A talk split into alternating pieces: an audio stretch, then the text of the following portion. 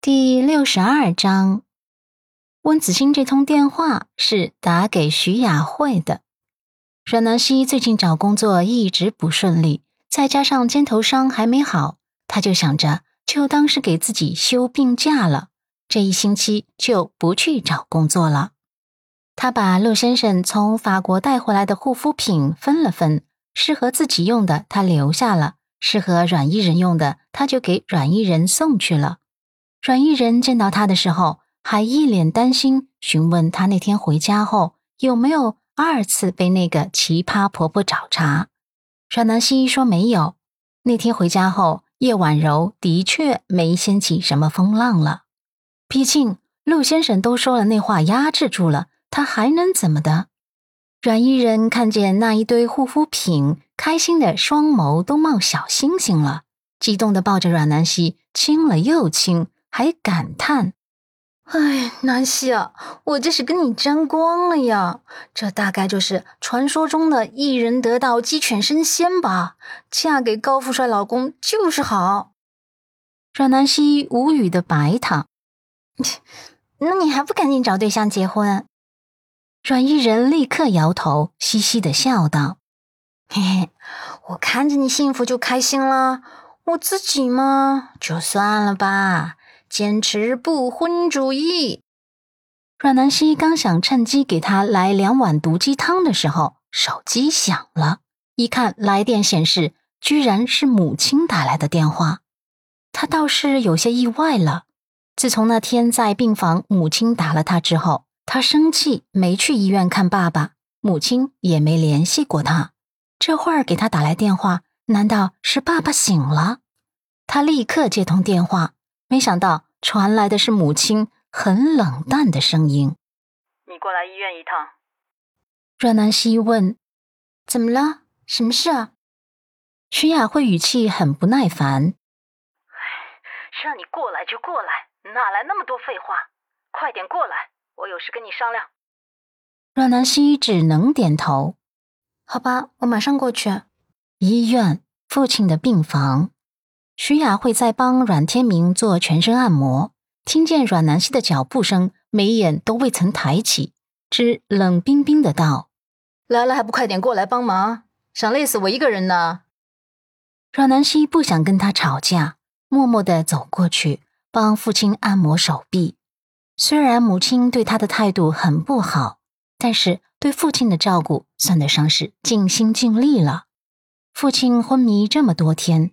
病号服一直都是每天都换下来洗的，身子每天都擦得清爽干净，褥疮啥的也没有。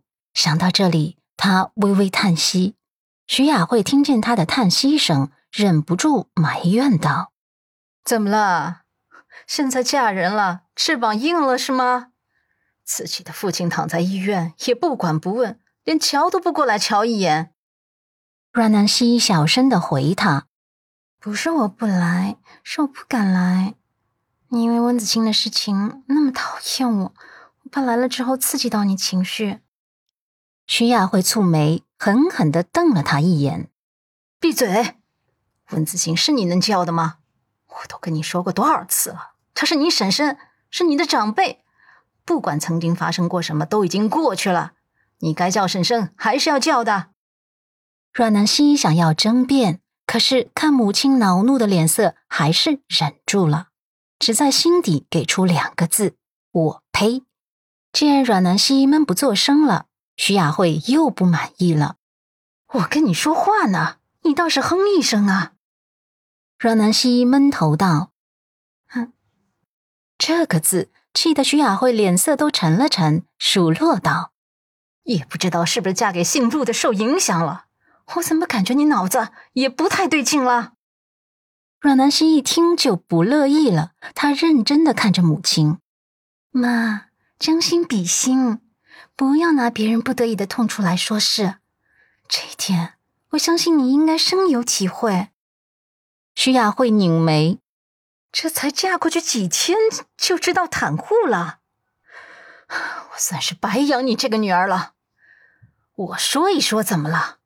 那个陆漠北本来就有神经病，这是新闻上面报道出来的，众所周知的。阮南希站起身，拿起包包，很严肃道：“妈妈，我来不是想跟你吵架的。既然这样，那我还是先走吧。”徐雅会想到今天叫这丫头过来是有大事的，所以就收敛了几分脾气。好了好了，我不说了，你给我坐下，我有重要的事情要跟你商量。阮南希这才坐下。你说，徐雅慧直奔主题。是这样的，你婶婶前两天流产了。她说着，还观察着阮南希的反应。只可惜让她失望了，阮南希根本就没什么反应。对于一个陌生的路人甲，管他是流产还是生产，跟自己有半毛钱的关系。徐雅慧在他脸上没看见幸灾乐祸的表情后。这才又道：“这不是重点，重点是俊臣心疼他，想要哄他开心，所以他们决定等你婶婶出院就举办订婚典礼。